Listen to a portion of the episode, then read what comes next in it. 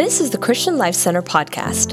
Here at CLC, we are messengers of hope, where we believe in taking God's message of hope everywhere we go to everyone we meet. From wherever you are, be encouraged by this week's message. Today, I want to minister about first the attack and then the blessing. Now, you might say, well, Pastor, why are you coming here and dealing with that? Well, it's more of a pastoral message this morning. Tonight and tomorrow night, I'll be dealing more with revival type messages. But this is something that I find that God's people are going through, and it's something that you can't avoid. How many of you believe in satanic attacks? How many of you know that you've ever been under a satanic attack before? Well, I used to believe that God would bless and the devil would come to steal that blessing. I don't believe that anymore. Let me tell you what I know. Now I have learned that before the blessing comes, that's when the devil will attack you. And I want to say this everything is proportionate. If you're going through a little attack, you got a little blessing coming. If you're going through a, uh, a, a mediocre attack, you got a mediocre blessing coming. If you're going to go through hell, go through it right. Get you a major blessing. But it's first the attack and then the blessing. The devil will hit you because he's trying to knock you out and get you to behave in such a way that when the blessing comes, it will have spoiled the blessing. The devil's attacking you like that to get you to change your behavior, to get you to pout, to get you to pout with God, get you offended with God, get you hurt with God. So when the blessing comes, you're not going to be there to enjoy it. But I want to tell you something. If you're going through an attack, hunker down, keep your mouth shut. The blessing is right at the door. Amen. Come on now. So today, I want to minister to you on the subject of 10 things you need to know about a satanic attack. I'm not going to be able to go through all 10 of them, so I'd like to encourage you to pick up the product. I believe you'll really, really enjoy it and listen to it over and over, and I believe you'll also pass it on to a friend. So um, let me get started. If you will stand with me, please. I'm just going to read one verse of Scripture, but I always like to stand to salute the Word of God anytime that we take our text. Now, this is a scripture that I chose on purpose. It says this in Proverbs 2:11. It says, "Discretion shall preserve you; understanding shall keep you. Let's look at it one more time. Discretion shall preserve you, understanding shall keep you. One of my major jobs as a pastor of a church is to help people have understanding about what's happening to them. If you ever have things happen to you and you don't understand it, the devil will torment you with it. So today, that's why I'm choosing to deal with 10 things you need to know about a satanic attack. I'll probably get through five or six of them, no more than that today. My time, I, I want to be conscientious of the time, and we want to have time to pray with people here at the end of the service. But um, you may be seated. I'm going to go ahead and get right into the message. There's some things that you go through that you just can't explain. Say that out loud with me. There's some things that I go through that I just can't explain. Say it with me again, please. There's some things that I go through that I just can't explain. God the Holy Spirit can give you spiritual understanding that will keep you and give you peace while you're going through an attack a divine impartation of understanding. The devil, before I get into my points, the devil has three reasons why he's attacking you. Number one, he wants you to get offended with God. When you get offended with God, you get quiet.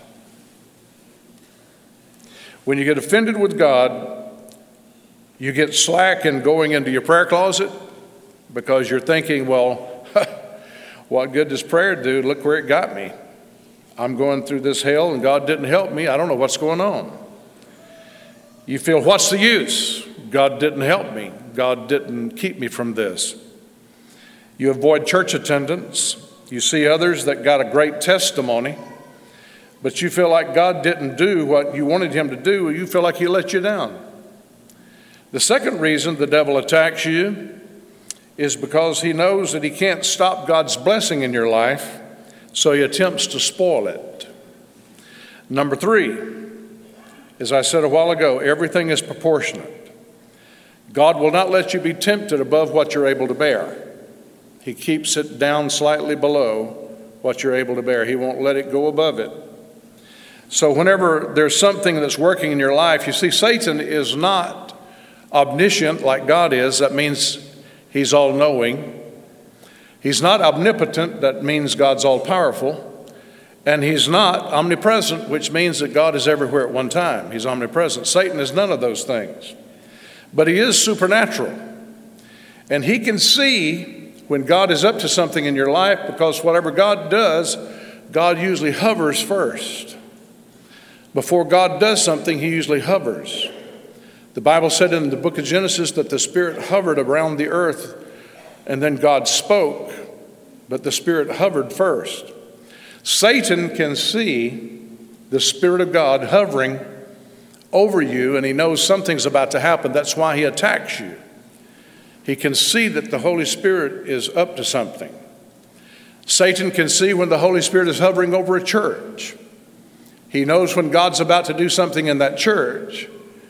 And he hovers, and that's when he attacks the church because Satan doesn't want that church to be used and to be effective in the kingdom of God. He doesn't want revival to come.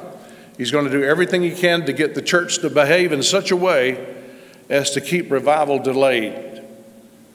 So, let me get into the 10 things right quick. The first thing I want to say to you in regard to a satanic attack is if you have more than one child, if you have two children, five children, however many you have, the child that seems to stay in the most trouble is the one that God's hand usually rests upon. Come on, give God praise. I said the child that stays in trouble, the one that stays in the principal's office, the one that fights, the ones that you have to correct all the time, the one you have to keep an eye on, that's usually the one that God's got his hand on. There's people right now in prison that the hand of God is upon them. And when they get out of prison, God's going to greatly use them like they've never been used before. And they wound up there because the devil chose them. The devil chose to attack them. In my hand, I have a $100 bill. Keep your seat. and I have a $1 bill. I have a $100 bill and a $1 bill. Now, God does not love anybody more than He loves another one. But when it comes to children that are born, when a child is born, you can't tell me that Satan and the demonic spirits don't know when a child is born that that child has harvest value. In other words, when that child is born, the hand of God is on him to be an evangelist. The hand of God is on him to be a healing person used in healing. The hand of God is upon that young girl, and she's going to be a deliverer. When a child is born, just like when Jesus was born, the Bible says that Herod started killing all the young children because he was searching to kill the future king, Jesus. And Jesus escaped, of course, but he killed everybody below the age of three. And whenever a child is born, God doesn't love one child more than he does another child, but each child that's born has a different value on their life called a harvest value. That means they're going to be used in the harvest, the last day harvest. And if I held up a $100, uh, $1 bill or a $100 bill, and I said, Come up here and go after the bill that you want, I would still have this when everybody's seated. You'd go after the $100 bill, wouldn't you? Well, that's what Satan does. Whenever he sees your child is born and he has harvest value or she has harvest value, the devil's going to go after that child And he's going to attack that child because he's going to do his very best that he can to keep that child from ever moving in what God has for them and their destiny. But I want to tell you right now if you have a child that's causing you heartache and grief, and they've been diagnosed with all kinds of things, I want to tell you just relax. It usually doesn't mean that much. It just means that God's got his hand on them. They're going to be a leader. They're going to be powerful. They're going to come against the devil and his kingdom. Keep praying for them. Keep lifting them up. God is going to raise him and her up to do damage in the kingdom of the devil. Come on, give God praise. The second thing that I want to tell you is that many times the, the name that you name a child usually has a lot to do with how Satan attacks them.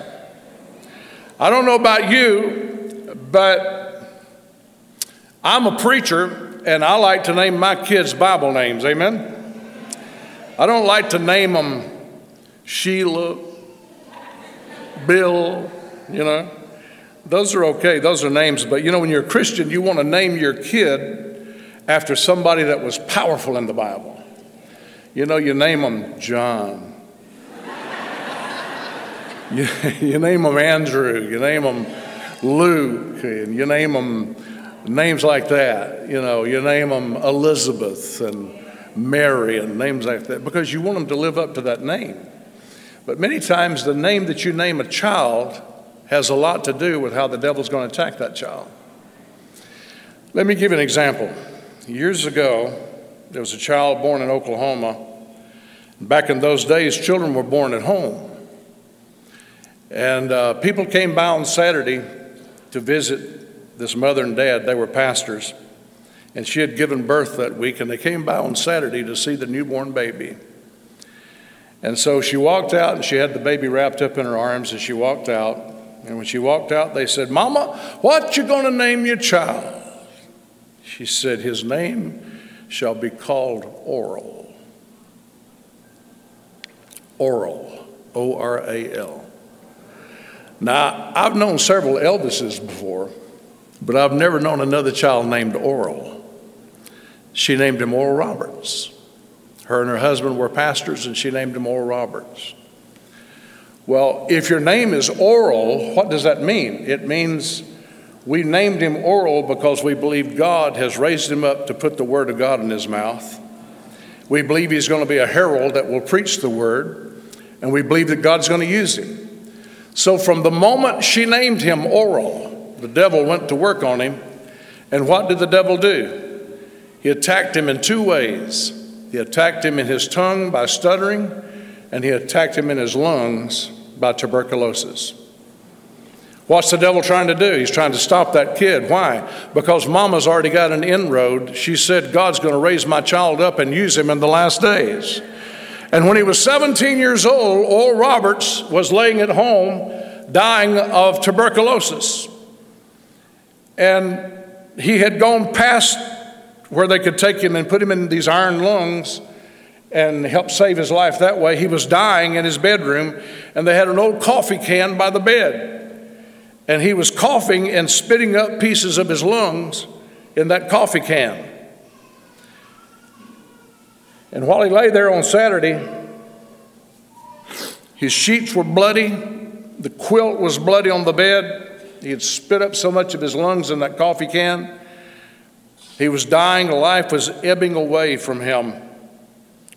An evangelist came by the home of Oral Roberts' mother and dad, and he said, I've come by to see Oral today and pray for him. He was 17. And he said, I know that God's got his hand on him, and I wonder, would you let me in back there where I can lay hands on him and pray for him? The evangelist went in back there, walked up to the bed, laid hand on Oral Roberts. Immediately, the power of God touched him. By supper time, he was sitting up on the side of the bed eating supper that his mother brought to him on a plate. God raised up Oral Roberts and used him to go forth in America in tent revivals back in the early years. I didn't know much about him in the latter years, but in the early years, he went around in tent revivals and he was preaching divine healing. And it all started when his mother said, His name shall be called Oral.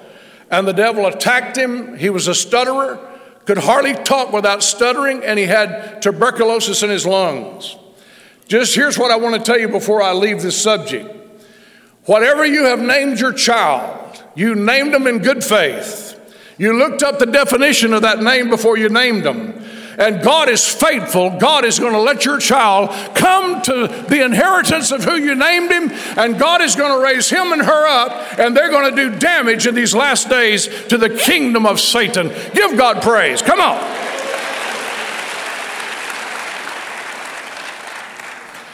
Satan usually, number three, will move against you when he sees something very powerful is about to happen in your life. When the devil knows something imminent is about to happen, that's when he'll move against you. I remember when we first started praying for revival at Brownsville, we started praying and it felt like revival was right at the door. We continued to pray two and a half years later, it still hadn't broke out. And what seemed like it was imminent at the beginning when we first started praying, now two and a half years later, it seemed like it would never happen. I became discouraged. I called different Assemblies of God district superintendents. I asked if they had any churches open. I was going to leave Brownsville because I felt like my ministry there was up. I did not know in a matter of weeks, revival was going to break out at Brownsville and it was going to touch the nations of the world. What was happening? I was right on the verge of something very powerful happening, and the devil was taking his crowbar and trying to pry me out before that happened. Satan could tell that God was about to do something. And I want to say this to you, and please listen to me. You've been praying about things, and other people's been praying for you. You've been praying about things, and it seems like it's never going to happen. When we first started praying for revival, it seemed like it was imminent, and it wasn't. We kept praying, and it seemed like it never happened, and it was right at the door. So here's the moral of the story. If you're praying about something and it feels like it's about to happen, it's probably not. But if you're praying about things and it feels like it'll never happen, I assure you it's right at the door. Keep on praying. God is going to come through and God will answer your prayer. He is not a man, God is faithful, and He will answer every prayer that you pray. Can you say amen? amen. When right at the door, the devil will take his crowbar and he'll try to pry you out right before the blessing comes. I want to say this also. One of the things you need to understand about a satanic attack is that whenever you're attacked by the devil, Satan is not going to use a stranger. He's going to use somebody close to you. Oh, that hit a nerve, didn't it? Now we get to rise out of you. Okay. Let's talk about that a little bit. I said, whenever the devil attacks, he's not going to use a stranger because that wouldn't matter to you anyway. He's going to use somebody that you broke bread with. He's going to use somebody that was a close bosom buddy. He's going to use somebody that was a female friend of yours, sweetheart, and you shared with her your deepest, innermost secrets. That's the one the devil will get to betray you. David said in Psalms 41 and verse 9, Yea, my own familiar friend, in whom I trusted and did eat my bread, has lifted up his heel against me. When Satan attacks you, it usually will be those that's closest to you. When Jesus got ready to go to the cross, it wasn't a stranger out there that betrayed him. It wasn't one of the Sanhedrin it wasn't one of the Pharisees, that didn't matter. It was the one that he dipped the sop with. Judas betrayed him, and Peter denied him. The greatest event in history. And Jesus went through betrayal and denial right at the last minute, right when he was getting ready to purchase our salvation.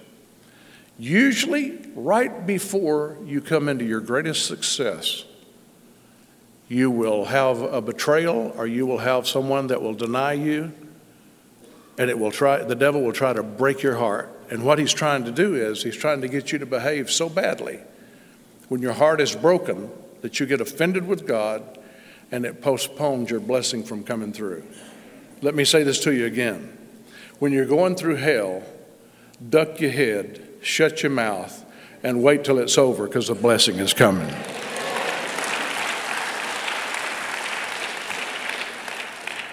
Now, let me share this point with you. This is very important. You might be saying, Well, Brother Kilpatrick, how long will it be? How long will I have to go through this? When I first started going through the Brownsville revival, I would come under attack. I went into an arena of attack I had never been in before. It was amazing the attack of the devil. It was, it was just mind boggling how the devil would, how he had attacked and the methods that he used. And I'd never been in that arena before. I'd been a pastor for many years, but I'd never been thrown into that kind of a, a level of attack. It was, a, it was just breathtaking, it was mind boggling. And then, whenever I, as continued on in revival, we were there five years in revival. And it got to where the attacks that I would go through would last for months. And then there at the end, it got to where my attacks that I would go through lasted about two years apiece. Each attack had about a two year span to it. And there's been times that I went through things, and here I am, the pastor of the church. People's coming from all over the world to the church where I pastor. And they're being blessed, they're being saved, they're being healed, they're being called to the ministry, baptized in the Holy Spirit, all kinds of things. And I'm sitting on the platform and I don't hardly know my name because I'm going through a level of attack I've never been through before. And I'm in such a storm, such a swirl of satanic attack. I don't even hardly know my name. I'm sitting on the platform. I look fine. I'm dressed up in a suit. Everybody looks at me and they think I'm normal. The evangelist is there. He's dressed up in a suit. He looks normal. He's preaching. He's going through a level of attack he's never been through before. One day, I was going through an attack, and as I told you there at the end, it got to where the, the attacks lasted about a two year span. And I was praying, and I said, God, how long? It's not fair for somebody to have to live under this. God, it's not fair. I mean, you're moving in the church, people's coming from all over the world. What's going on with me? Why am I going through this? And you know, the Lord said something to me that I never forgot and I wanted to share it with you in this message. The Lord said, Well, son, He said, you go into a grocery store and you pick up a can, and it has on that can, or you go to the poultry market, you go to the meat market and you pick up a steak, you pick up wieners, whatever you pick up, it has a date on there that says, eat before such and such a date.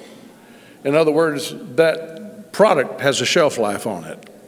What the Lord said to me was, Every trial you go through has a shelf life. It will not go one day longer. Come on now. It will not go one day longer. In other words, the devil's got so long, and God won't let him go any longer. But if you realize when you're going through hell, this thing has a shelf life, I'm going to last through the whole shelf life. And when this is over, I'm going to shout and rejoice, and God is going to be with me, and this thing is going to be finished. And let me tell you something else. When you go through hell, and it feels like it'll never end, after it's over and it's been over a week or two, it'll feel like you've never even been through that time. That's how good God is. That's how quick God will heal your heart. I went through a time one time in my ministry where I pastored in Indiana, and I was there three years. I was there right before revival broke out at Brownsville. I pastored three years there. It was a very troubled church. And man, I went through all kinds of stuff. And it just felt like it would never end. And then after it ended and I moved to Brownsville, I hadn't been at Brownsville a month. And the things that I went through in that last church, I had to really strained my mind to remember the people's names that did those bad things against me. And whenever I was going in it, whenever I was in the middle of it, I knew their names. I even knew how many hairs was on their head, you know. I knew everything about them. But when it's over, God comes in after you go through it and you get the victory. God comes in and heals that, and you can't hardly remember the details. I just want to say this to you right now in the name of Jesus. If you're going through hell, it's not going to last forever. As a matter of fact, I believe God sent me here this morning to let you know it's almost over while I'm preaching to you. It's almost over while I'm preaching to you. God is about to give you the victory, and when it's over, you won't even remember the details of it. God is going to bring you through in flying colors. Oh man, lift your hands and praise Him. I feel Him here this morning. Come on, lift your hands up, lift your voice. Shata urabahandrobo sarabayando. Stand up just for a minute. I feel this. Come on, lift your hands. Shitabahandramando umarabayanavasataya. Come on, lift your voice. Let the devil know you mean business today.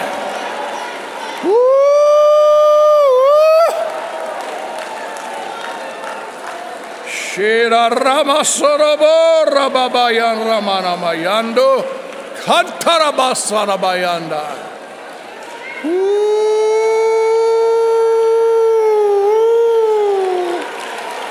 I said it's almost over. It ain't got much longer. There's not much life left in it. God has come to bring you the victory today. You're going to step over into a new realm. Rejoice.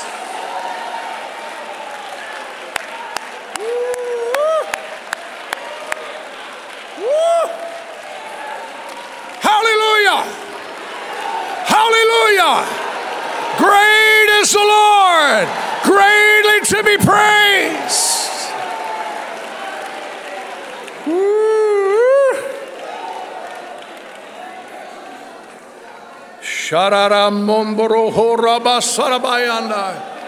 I got a feeling, I got a feeling, I got a feeling. You're about to walk out of this church into a brand new world. You're going to leave all things behind. Behold, all things are new. You're going to leave that satanic attack behind like a cocoon behind you. You're going to fly away like a butterfly. God's got new things in store for you. You may be seated. Woo! Woo! Oh my God, I feel this. Stand up one more time.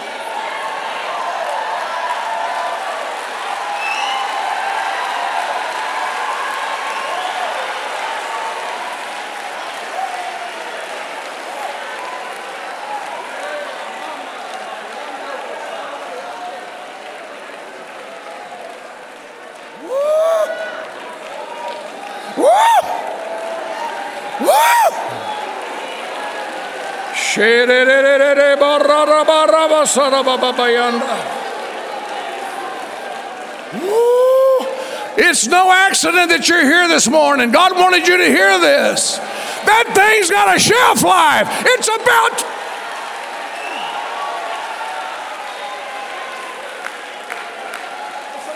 expire. I said that damnable thing is about to expire. Let's try being seated again. Woo! Woo! Holy Ghost. Holy Ghost. The devil thought he had got you, didn't he? The devil thought he had your child, didn't he? I've come here today to tell you everything's got a new perspective. That child, oh, that child is going to be raised up and used by God in ways you can't imagine. Woo! Yeah. Woo! Woo! Woo! Holy Ghost.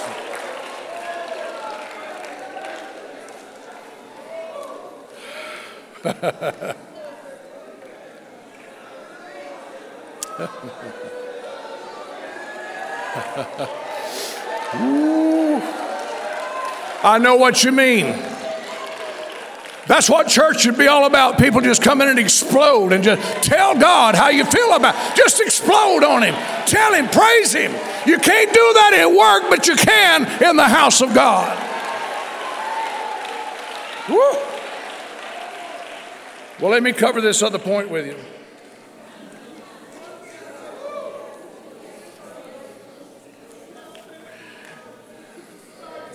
Angels. I just finished a message in my church last Friday night. If you would like to order it, we just got it ready. It took us a while to get it ready. I was at home on the 19th of December and I went to the restroom about 3 o'clock in the morning and I laid down in the bed and I was going back to sleep and I just turned over. And when I turned over, it was like I turned over into another world. It was amazing. I didn't see an angel. I didn't see the Lord. I, I didn't hear anything in my ears, but I turned over into another world.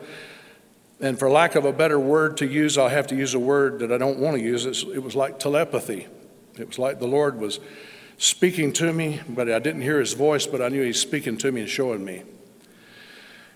And the Lord said that in this decade, he said that darkness is going to change from darkness to gross darkness. But he said, Don't be concerned and tell my people not to be concerned. He said, Because the angels are coming. The angels are coming. He said, The angels are coming, and they're coming to help in ways that they haven't helped yet. They're always been here, but they're about to come in mass because things are going to get so desperate that the angels of God are going to have to come and help us out. Shut up, up, up, So let me tell you this about a satanic attack. I, I began reading in the Bible as I was preparing this message. Let me tell you how I got this message. I dreamed, and when I dreamed, I saw myself preach the first half of this message, and I thought it was the whole message. And when I woke up, I always have a legal pad by my bed and a pen. And so when I dreamed, I woke up and I wrote down every one of these points that I just shared with you. Wrote down every one of the points. And I thought that was it. Went to bed the next night and dreamed the second half. I saw myself up preaching this sermon to God's people, and I, I, I woke up and made the other points. One of the points that I made is this one, and this has really encouraged me. The next point is angels are ready to come to your aid and minister to you when you exit your trial, your temptation, or your attack. Now, let me share something with you. You know as well as I do that Jesus is King. There's none greater than him. He has a name that's above every name. He's the paschal lamb. He shed his blood for our sins. There's nobody above Jesus. Say that with me. There's nobody above Jesus. But what is it about him that whenever in Gethsemane he drank that cup, and after he drank that cup, the Bible says that angels came in Luke chapter 22. Angels came to Jesus and strengthened him. Now, Jesus knows the Holy Spirit. The Holy Spirit is part of the triune Godhead. The Holy Spirit, there's God the Father, God the Son, God the Holy Spirit. Jesus, God the Father is the paternal, Jesus is like the brother, and the Holy Spirit's like the mother, the maternal. Holy Spirit watches over you, broods over you, stays close to you, cares for you, guides you, comforts you. The Father is the one that is in charge. Jesus is the brother, one that sits closer than a brother. And Jesus is self contained. He is the Almighty God, He's self contained. Now, isn't it interesting that whenever he went through Gethsemane, the Bible said it was such a stress on him when he drank that cup, it was such a stress that his sweat became like drops of blood. He went through hell. And he's the one we look to, he's our intercessor. He intercedes for us. But he needed angels to come and touch him. I got a question for you. I want to ask you this question. If Jesus needed angels to come touch him, what makes you think you're different? Now, listen to this. The Bible says that Jesus was in the wilderness and he was tempted of the devil for 40 days and 40 nights. You remember that? Watch this on the screen. It said the devil leaves him, and behold, angels came and ministered to Jesus. Let me ask you what they did. Did they put band aids on him? No. Did they put gauze around him? No. He wasn't bleeding, he wasn't hurt. When the devil came, the Bible says that the devil picked him up and took him up to the pinnacle of the temple and showed him all the kingdoms of the world and said, If you'll bow down and worship me, I'll give you all these. The devil picked Jesus up and carried him up there. It was Satan, it was a satanic attack. Turn this stone into bread. He waited until he was starving. You can live on your own fat for 40 days. But after that, your body goes into starvation and you begin to feed off your now your organs. And the devil waited until he was hungry. And his body was feeding on itself now. And then he said, Turn this stone into bread. It was a real temptation. All the temptations Jesus went through. And then the Bible said, whenever Jesus went through those things, the devil left him and immediately the angels was in the sidelines and they came in. They didn't have a basin with cold water or towels. How did they minister to him? I don't know. Only thing I know is in Gethsemane, he had to have angelic help. And in the wilderness after the temptation, he had to have angelic help. You know what I think? I think a lot of times we go through satanic attack and we get up and get around too fast. We need to wait until the angels of the Lord come. You may never see them, you may never hear any fluttering of the wings, but just wait until they touch you. And when they touch you, you know I've been touched by God. I've been touched. I've been refreshed. I've been encouraged. I feel like I could face any devil in hell. Wait until the angels come and minister to you. And what the Holy Spirit said to me the other night was the angels are coming. And I just got news for the church. They're coming in the political realm, they're coming in the religious realm, they're coming to places that want them. They're not going to come in places that don't want them. But I think I stand here today and I can say, Lord, send the angels to Fort Lauderdale. We want the angelic ministry of the angels of God. I'm not talking about fallen angels, I'm talking about the good angels of God that can touch us and help us in the days to come. Let me give you one last one. My time is gone just about. Let me give you one last one.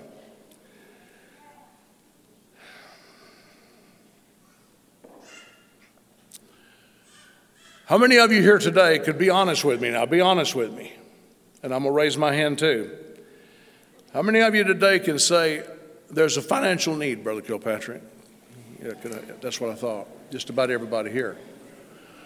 Somebody's going to attack me after service is over, get this money out of my I can feel it. I, I can feel it. I want some guards after the service is over. I can feel it. But listen to me. The attack of the devil will usually precede a major financial breakthrough. Let me give you a Bible example of that. It said in Acts 11 27 through 30, it said, In the days came the prophets from Jerusalem unto Antioch,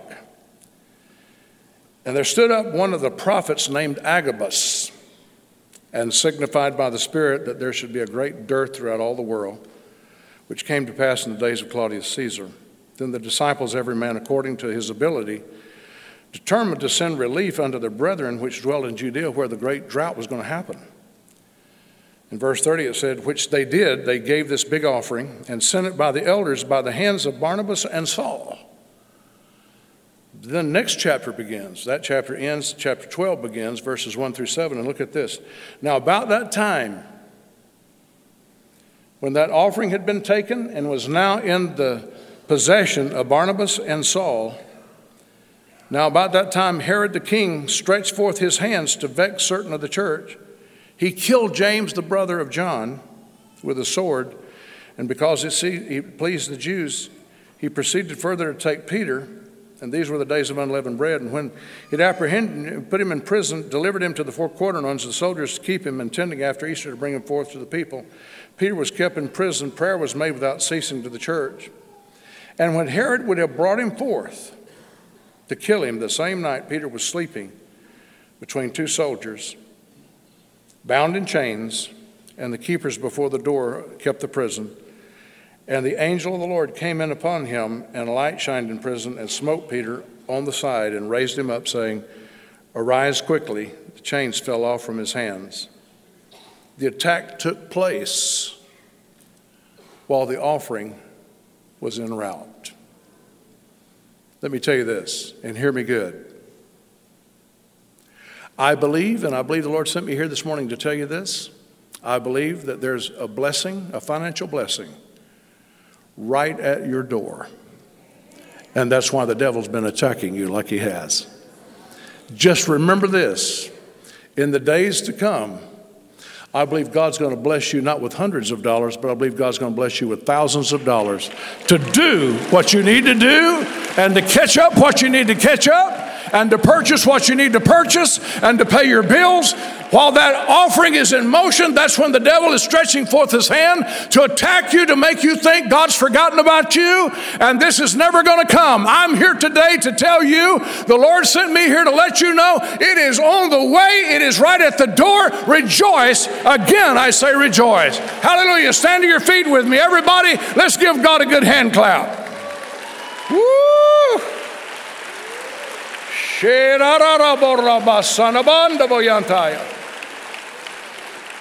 Let me tell you one thing the Lord said to me the other night when He gave me that about the angels are coming.